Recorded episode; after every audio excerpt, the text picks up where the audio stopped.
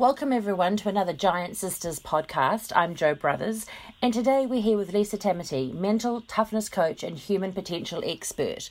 For the past 25 years, Lisa has competed in the world's toughest endurance events, clocking up over 70,000 kilometers, racing everywhere from the Sahara to the Gobi, to the Death Valley, to the Himalayas, Australia and Europe.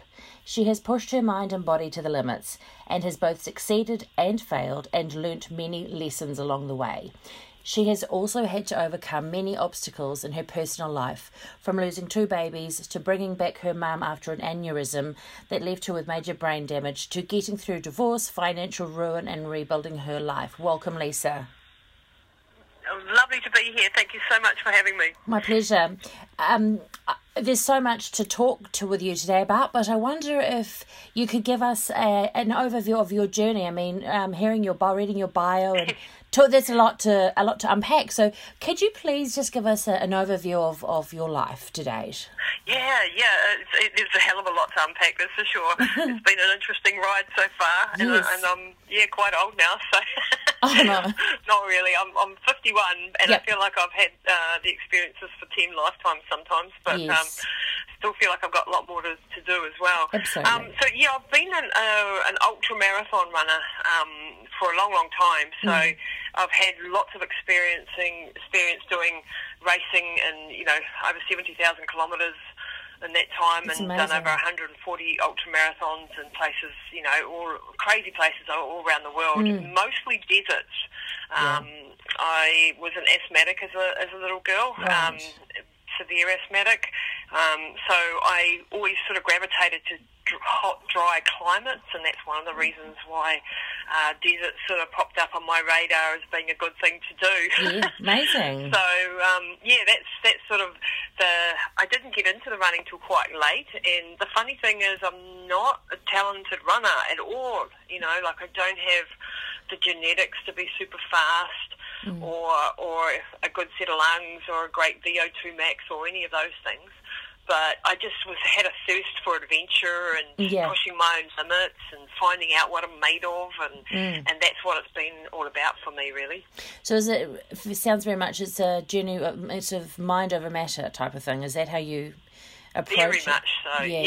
Yeah. So, and I really think, that there's nothing that can stop us in chasing our dreams, even if you haven't got the most talent and you haven't, got everything in your favour, you can find ways around a heck of a lot of the things that come at us in life. And I've found that, the stuff that I've learnt through doing these extreme adventures and races has really stood me well for things in life that have come at me, so the lessons that you learn when you're out in nature doing crazy stuff is just super, super valuable lessons that, have helped me in especially in recent years with some of the problems and tragedies that I've had to go through. So if I hadn't had a lot of the stuff that I'd done, I don't think I would have survived the so well.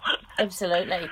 On the show, I normally, this is sort of where I talk to phenomenal women, and you definitely are in that category, and I ask them the question, the power of intention. How did you design your life and career path, or did it just evolve?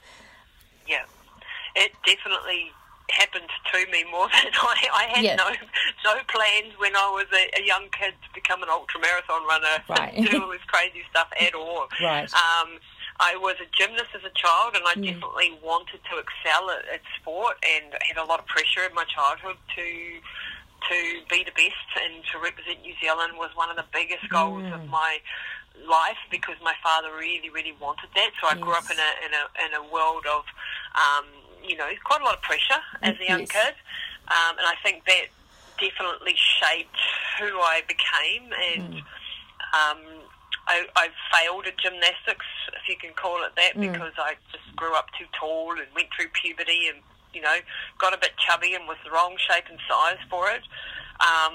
And went through a long period of time of because of that, of self-loathing and extreme dieting and, eating disorders and all sorts of problems in my early teens because of the pressure that I'd been under and not being acceptable as I was, not being So it's taken me a long time to unpack all of that crap, basically.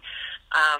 That then, you know, and what happened then after that was that I met a young Austrian guy who was a really extreme athlete, and we were in a relationship for 5 years, and he showed me the world and showed me how much I was capable of, but he pushed me really, really hard, and it was like 5 years in boot camp, basically. Yeah.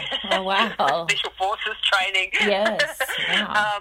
And it was a very abusive relationship, so that also shaped a lot of who I am and what I became, and I just had a lot of, you know, self-esteem issues as a young woman, as so many of us do, you know, and really the running and the stuff that I did later on really helped heal a lot of those wounds and gave me my confidence and my strength back and what I was able to do, and helped, you know, overcome a whole lot of those early trauma situations, if you like, you know, that a lot of us go through, you know. Absolutely. In terms of, you know, you must have had so many unique experiences. Is there some sort of experiences that you've had either with your running or with your work you do that have sort of left, that sort of really comes to top of mind when I say, what are some of the, you know, the top things that you, you know, note in your life and things that have made a mark on you? I think there's some big races that really made that were a turning point in my life. Or even, you know, expeditions. So one was the Libyan desert. This was an expedition that I did with that young man, and in the middle of it, the relationship broke up, actually, in the middle of the desert. Wow. And this was an extreme expedition that we were crossing the Libyan desert illegally in a military-barred zone with only 2 litres of water a day and 35-kilo backpacks. You know, it was really on the edge of crazy. Absolutely. And in the middle of this, the boyfriend decides to have a domestic with me and leaves me. Oh. And that was a turning point in my life, a really low point that I survived that crossing because it was touch and go for a while, and... it was, you have to read my book to get the full story on that one. Yes. So my book, Running Hot. But that was a point in my life, a really low point in my life, when I survived that crossing and that relationship went south. And I started to rebuild my life from there. And then it took me a couple of years physically to recover from the damage that I'd done to myself. Right. But then I started to do... I heard about an ultramarathon that was in Morocco called the Marathon des Sables, which is a really famous ultramarathon. And I was looking at this, and it was sort of said to be the toughest race on earth. And I was looking at the kilometres and comparing it to the Libyan desert and going, hang on a minute, I reckon I could do this. Oh, wow. And I'd never done any... you know, running of any, you know, I'd done a bit of jogging around the block to keep fit, and I'd done a lot of adventure-y stuff, but I hadn't actually been a runner per se. But I signed up for this race anyway, went and got sponsors, didn't know what the hell I was doing, but just trained for it, and I did it, and it was just a wonderful experience that really changed the trajectory of my life. I was surrounded by these amazing people doing this crazy adventure, and everyone was supportive, and telling me how great I was, and, you know, it was just one of those positive environments that, and an adventure that was just mind-blowing. You know, you're running across the Sahara for 7 days with everything on your back and with 700 other runners. It's just epic, you know. There's no other word to describe it except epic. And when I got to the end of that, I was just like, oh, bring it on. You know, what else can I do? If I can do that, let's, you know. And I was starting at this time to then rebuild my self-esteem, my self-confidence, and who I was. And, of course, so then I just went hard out, one race after the other. Wow. And the rest is sort of history. So it seems it's really interesting to sort of hear that, you know, you were running for 700,000 kilometres and you weren't... 70,000, and you weren't... I exaggerated a bit. And you didn't consider yourself a runner. That seems incredible. Yeah. So what did you do before you went on these adventure running? What were you doing for training? So I had spent, you know, 5 years with this young man who shall remain nameless. Yeah.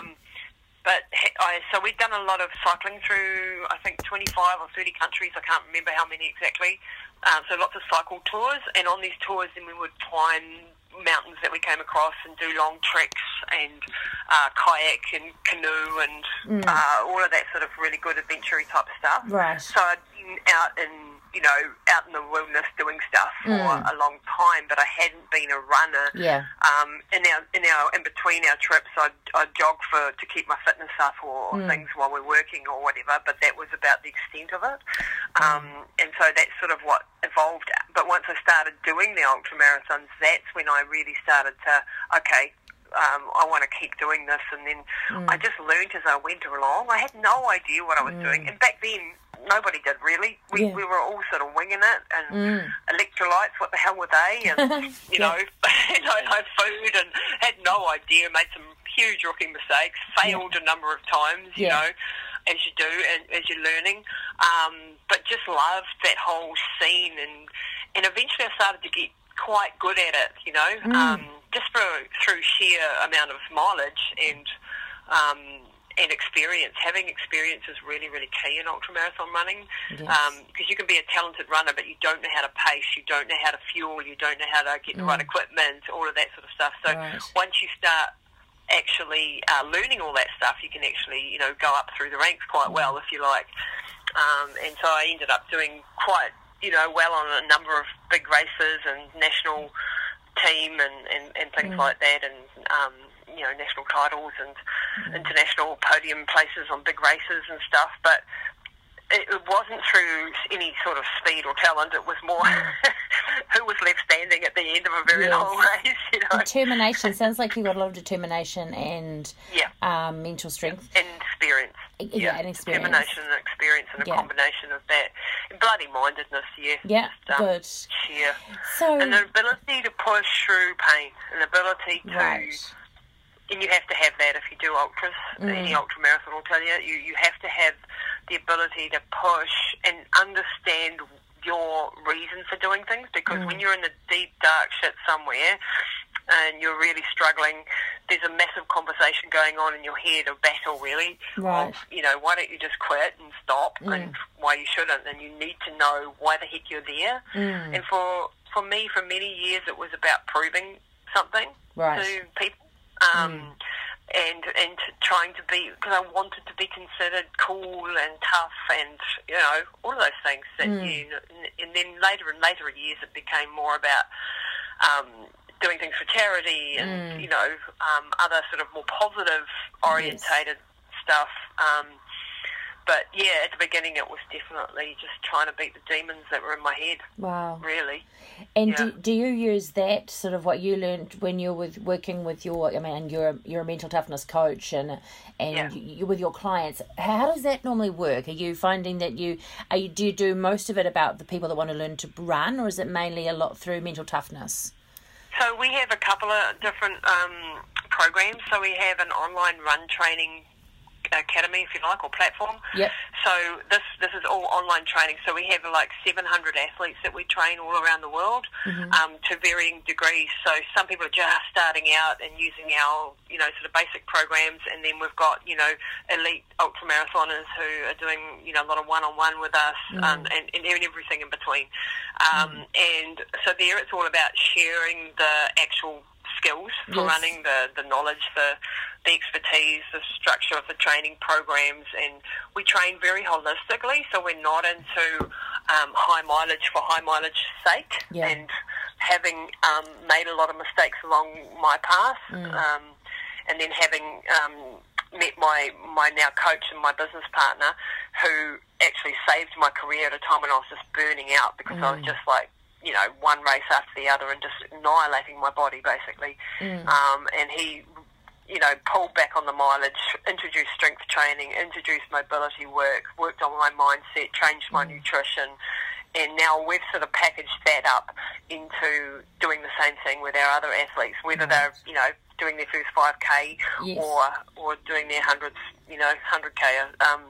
It doesn't really matter. We love like working with people where they're at. Yes. So that's our run coaching side of it. Mm-hmm. And then I have a mental toughness, like an online course that a lot of students go through, and it's all about learning about what you were capable of, and giving yourself the tools and techniques and ways to cope in different situations, and building resilience and an ability to fail and get back up again, and just being stronger in the mind. And you know, a lot of that's, it's quite simple stuff, really, but it's stuff that we're never being taught. You're right. Yes. And we go around in our lonely little world sometimes in our own heads, beating ourselves up. And when someone comes along and explains to you how your brain actually works and what your subconscious is doing and where this has come from, and then gives you some tools to climb out of that, and shares a whole lot of stories about, you know, what I've been through, it sort of empowers people to go, wow, maybe I can do that dream that I have in my head and everybody's telling me it's stupid, you know, because it's really about building a tribe around you of people that will support you in your whatever your crazy dreams are. Yes. And, you know, like most of us have a lot of naysayers in our immediate environment who are telling us we can't do this and it's impossible and why are you doing it? And, I mean, I've had that all my life, you know, people going, what the hell, what are you doing? And you can't do that, and who do you think you are? And I just use that as now as fuel for the fire. That's just like, well, just watch me. You know, watch me go instead of, oh, they told me I couldn't, so I can't. No, that's somebody's damned opinion, and it's just a reason for you to fight harder in my eyes, you know. Absolutely. So I'm all about empowering people and encouraging them and helping them understand that even like a lot of people look at perhaps some of the statistics of my career and go, oh, you wouldn't know what it's like to struggle. Well, I do actually. Yes. And I'm very passionate about helping people overcome those struggles, and if people could have seen me at my lowest and weakest point, then they'd understand that, you know, I've come a hell of a long way, and that we can all do that journey, you know, and now it's about lifting other people up and and empowering them to chase their dreams and follow their hearts, and, you know, brilliant. We only live once, you know. So, yeah, I'm really passionate about that, as you can probably tell from my voice. Yeah, absolutely. Do you find that people have similar negative chatter in their mind? You know, you talk about... Oh, hell yeah. Okay, and what in your experience is that? Just... So we all have... so we've all got a conscious and a subconscious programming, okay, in our brain. And so you might go, right, I want to do this. I want to run a marathon. I want to lose weight. I want to eat healthy, whatever the goal is, right? And then you've got all this subconscious programming that keeps sabotaging you. And you might read a self-help book, and you might do a course, and you might, you know, try and better yourself, and you might get some improvement, but somewhere along the way you keep sabotaging your own journey, and you're thinking, why the hell am I doing that when I don't want to be doing it? And it's something that every single human being faces, and we are, as children, we take on a hell of a lot of programming in our early years. So in our first 7 years, a lot of our programming is put into us by our environment, our parents, our peers, what happens to us, and so this goes in unfiltered. It goes in without anybody reasoning, hey, is this a good thing to put in my brain or not? Yeah. It just goes in because you're a child and you have no filter. So when, you know, Dad was screaming at you that you're a useless piece of shit and you didn't do this, and you or you were naughty or whatever it was, you don't go, oh, Dad was having a bad day and I just need to ignore that. True. Because as a child you just hear, I'm bad, I don't deserve love, I don't deserve this, or whatever the message was. Yes. And when this repeatedly happens to a child, and this is varying degrees, we've all got varying degrees of this, it gets programmed into your brain. And so when it's an adult, you've got that lens of you, that's the way you see everything. And even though you're trying on a conscious level, our conscious programming, our conscious mind only processes about 40,000 bits of data a minute. And our subconscious is processing something like 40 million bits a minute, or I can't remember if it's a second or a minute. It's crazy anyway. Yes. And that means that our whole life is run by our subconscious. There's only about 1 to 5% is actually conscious. So we can do whatever we like in the conscious realm, but we're David versus Goliath. Mm. We're up against this big monster of whatever our subconscious programming is. Mm. So then we need to go back and we need to go, hang on a minute, okay, so I'm sabotaging myself here. Mm. So obviously there's some subconscious programming on here that's not conducive to the goals that I want. So then we can start to unpack that. Mm. And we can use tools like self-hypnosis, right, meditation, mm, visualization, mm, goal setting, and all of these things that affirmations, those types of things. Mm. And this takes time. And there's a whole lot of different processes that are actually quicker than others. Mm. But we can go in and we can start that reprogramming. Mm. And the first part of that is becoming aware of what your brain is actually doing. Yes. Because most of us are running on autopilot most mm. of the day. So the negative, the moaning and the groaning and the worries and the stresses mm. are what's playing in your brain for probably 70 to 80% of the day. Mm. Your brain, your thoughts are often negative for 70% of the day. That's mm. a hell of a lot. It's too much. But if you can yeah. start to, mm. Go, hang on a minute, I'm catching myself saying these things yes. or doing these things repeatedly, and mm. you go, hang on, I don't want that in there anymore, and yeah. where the hell did that come from? And just having that awareness and catching your thoughts mm. and going, no, mm. I'm not going to have that thought. Looking in the mirror and going, I'm fat, mm. Oh, I don't like that body part. You're mm. reinforcing that again and again and again. Yes. So even if you're faking it at the start, and you look at yourself in the mirror and go, oh, my God, you're so beautiful and amazing. Mm. Even like you might be thinking, oh, my God, your subconscious is yelling at you that you're lying. Yeah. But you just tell it to, yep. Bugger off. Absolutely.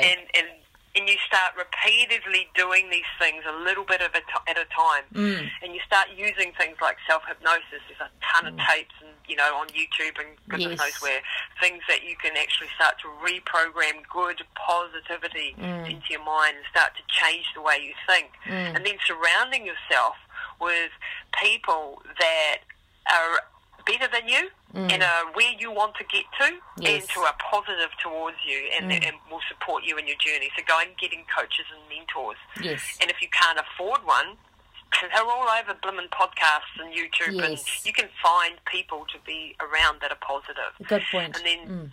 And then getting rid of the negative naysayers in your life as much as you can. Often you can't when they're your family, but mm. you've got to at least block them mm. mentally.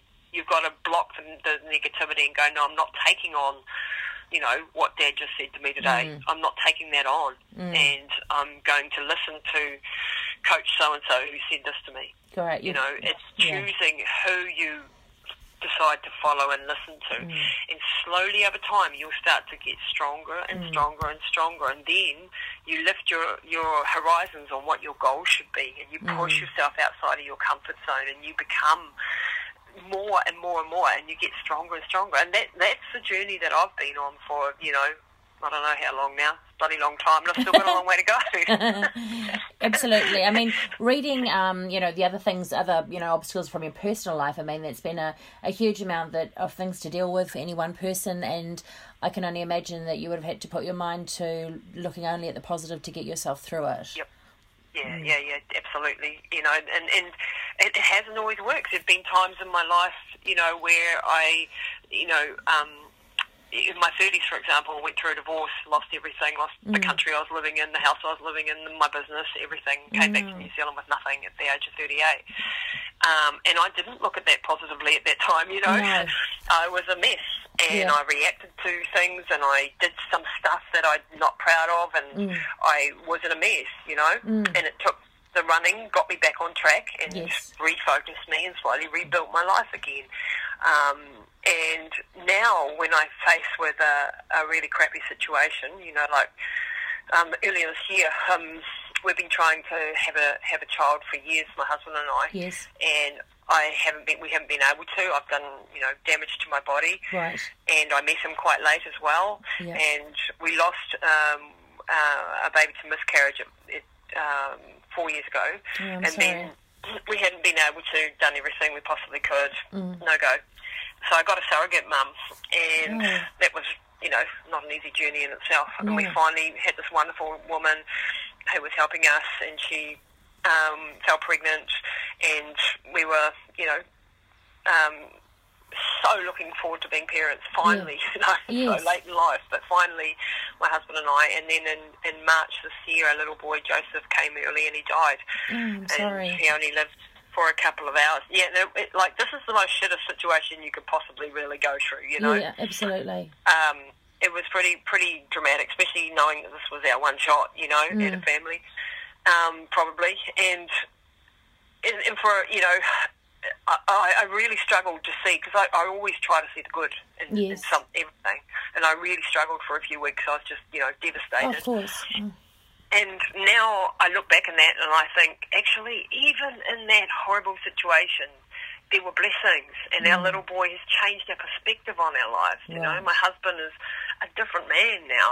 He's a lot. He's like, bugger it, I'm going to live my life my little boy didn't get to, you know. I'm going to live for him, and I'm going to be strong, and I'm going to step up. And, you know, he's taken a promotion in his job, and taken on more responsibility, and that's because he's seen, you know, he's turned this negative, horrible thing, and he's gone, nah, stuff it.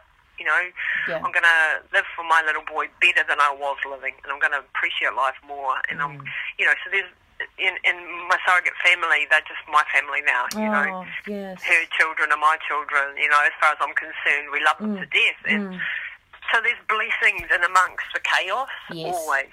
Yeah, even if you can't see it immediately, you know. So you've just got to change your perspective on what you find in it. Or the journey that I've been on with my mum. She had an aneurysm 4 years ago and was left in a pretty much, not much over a vegetative state. I had no memory, no ability to control anything. And the doctors were, you know, they said, look, she's 74, she's never going to do anything again. And anyone who knows me knows that I just absolutely adore my mum. She's, you know, an amazing, wonderful person, and I just didn't accept that. So for the last 4 years, I've been fighting every ounce of my being. I stopped doing the long distance running, and I focused everything on her. And I studied everything under the sun, from hyperbaric oxygen therapy through to functional neurology, through to nootropics, brain enhancing drugs, everything that I possibly could to help her rehabilitate. And I spent, you know, 7 days a week for the last 4 years, and only in the last 6 months that I've been able to take the odd day here and there, because now she's completely normal again. Wow. So she's gone from not being able to put food in her mouth with her hand to now, you know, walking around. She's got her full driver's license, she's got her power of attorney back, she's living life as a normal, you know, person again, and loving life, you know. So it sounds like you heard the doctor's view on her, and you in your mind thought unacceptable, and you're not going to accept that, and you're going to create the outcome for her health to come back, and you've done it. Wow. Yeah, and like, you know, there was a hell of a lot of obstacles to overcome. I mean, it's you know, easy to say that, but that was 4 years and thousands and thousands of hours of retraining her brain, which drove me to insanity, and, you know, a huge amount of money that I've invested in her rehabilitation, and, you know, everyone telling me along the way, why are you doing this, when they didn't see any improvements for months on end. And I just kept going and I kept going, and if I hadn't been an ultramarathon runner that knew how to just keep persisting, at any, you know, no matter how slow you're going, we're moving forward. And having this real belief in my heart, even though it was ridiculous, that I would get her back. And you know, and then having wonderful people along the way who came and helped us with different aspects of that, and looking outside the square, never just taking your local doctor's opinion, you know, or the local hospital's opinion of things, and accepting it, because out in the world now is information that, you know, the knowledge in the world is doubling every 5 years. Yes. Like, no single doctor can keep up with the actual developments. Agreed. So if you're willing to put in the hard work, you can find stuff out there that you never thought possible, you know, on brain injury, on, you know, everything from Alzheimer's to diabetes is the craziest stuff that they're doing and developing now. So out of this whole journey, we've gone into things like epigenetic testing, and we're doing a lot of health coaching in our company now. And, you know, I have my own podcast called Pushing the Limits, where I have a lot of the world's best scientists on there telling us about their breakthroughs, getting that information out there, because it's just, you know, it's amazing. And I've just finished her book. I've written a book on the story of bringing mum back from the brink. Yes. And it's called Relentless, and it comes out in March. Right. So I'd love people to, come and,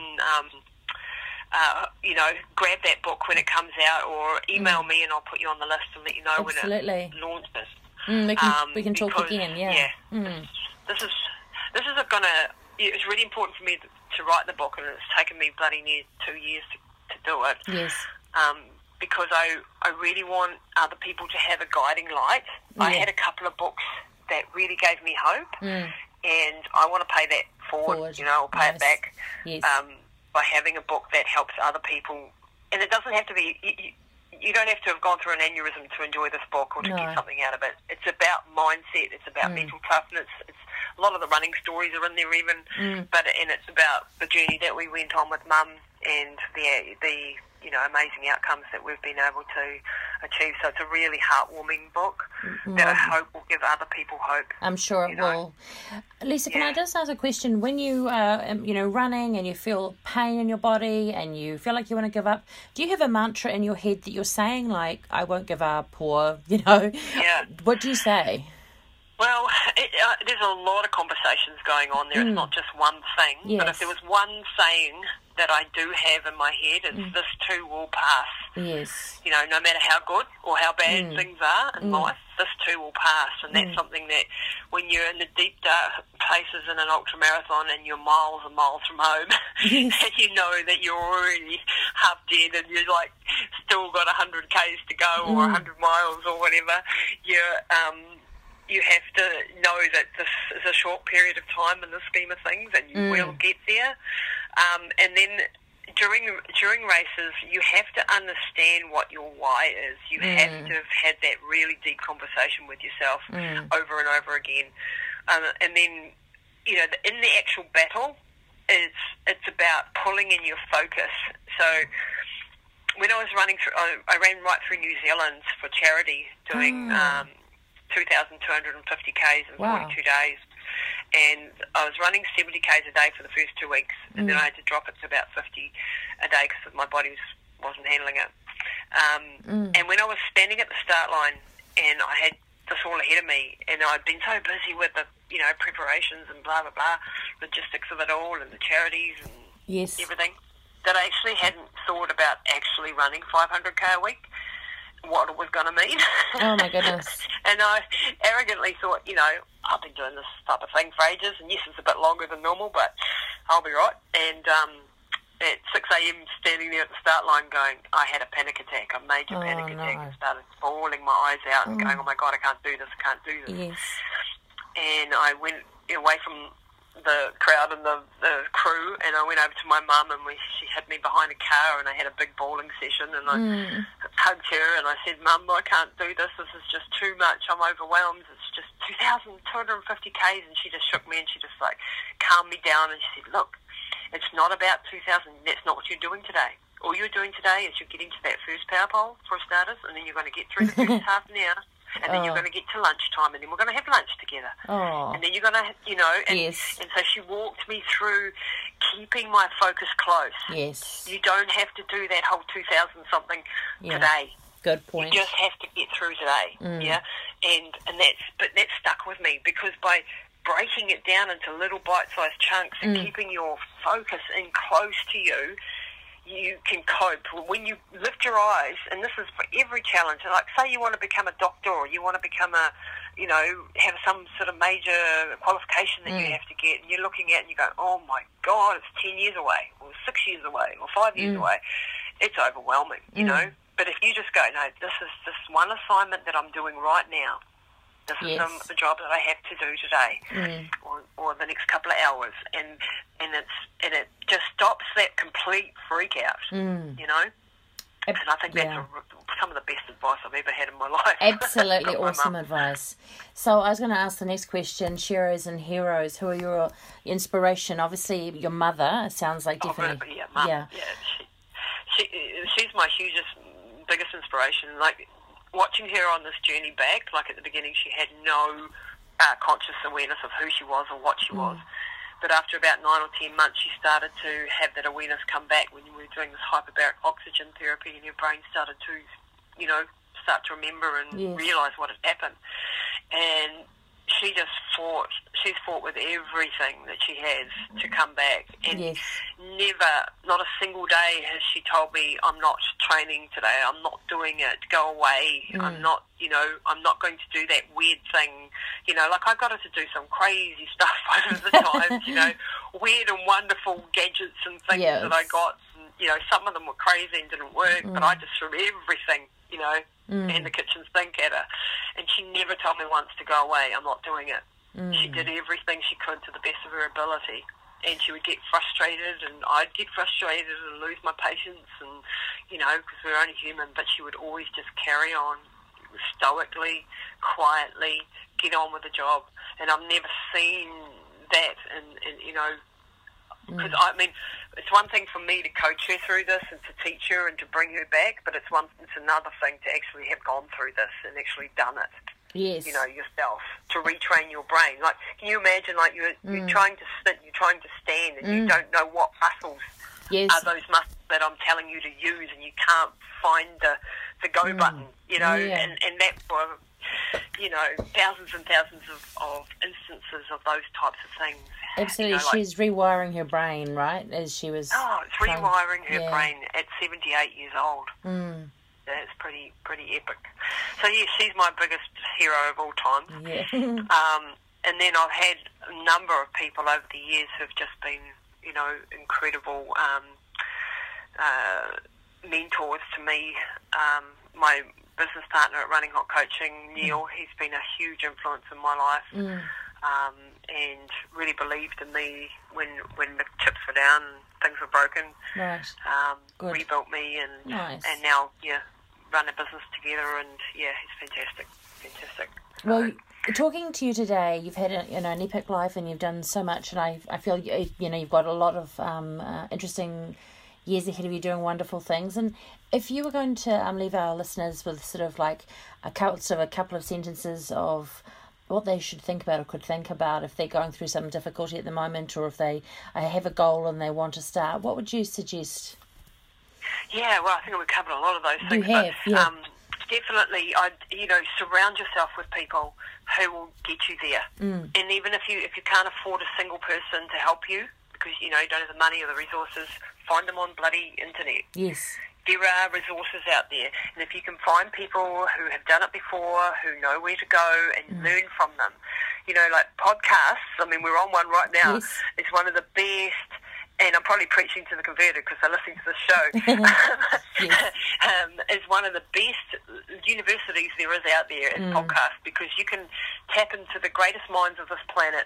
You can find out the latest in science. You can listen to mental toughness coaches waffling on about their stories. You know, but you can tap into all of that potential. You don't have to reinvent the entire wheel. Yes. And the other thing is, when that negative chatter starts to go in your brain, just know that you're human and that's normal. Mm. You don't. It's up to you, though, to recognise that voice, acknowledge it, and then tell it you don't need that anymore. Yes. That is no longer who you are, and you are changing that.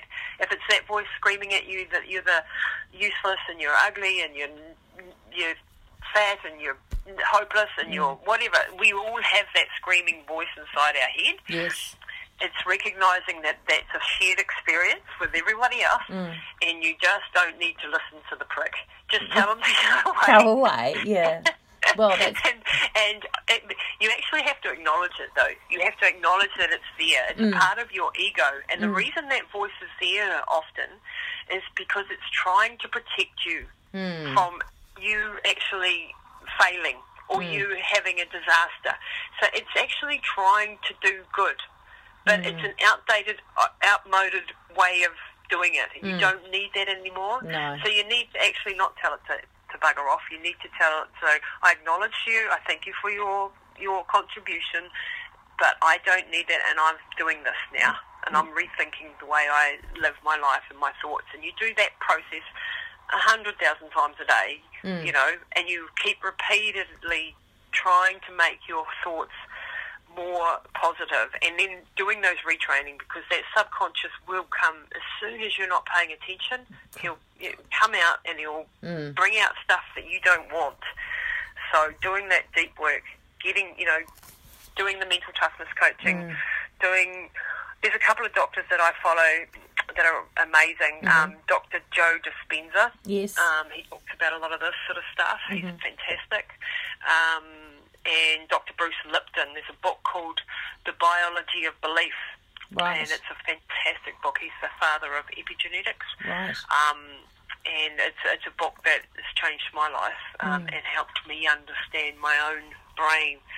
You know, we have different layers of the brain, and they all do different things. And some of them are useful, and some of them aren't anymore in our society. So we just need to be aware of that and constantly work on it. It's a work in progress. It is. Yeah. Well, thank you so much, Lisa. There's been so much to take in. I'm going to have to listen to our chat again myself. It's been fabulous to be on your show, and thank you so much for the work you do and for empowering other ladies. And, you know, it's just fantastic. The sisterhood is real, and it's really, really important that we support each other as women, you know, and that we don't pull each other down. We have to support each other in everything we do. Absolutely. And you are one of our phenomenal women. Thank you for being on Giant Sisters, Lisa. Oh, it's been wonderful. Thank you so much, Jo. Really appreciate it. Same. If anyone wants to reach out to me, please do. If I can just mention, my website is lisatamati.com if you want to find out, or come and check out my podcast, which is Pushing the Limits. I'd really appreciate that as well. Great. Oh, okay. Well, great talking, and have a wonderful, happy holidays and New Year. Fantastic. Thanks, Jo. Thanks, Lisa. Bye. Bye.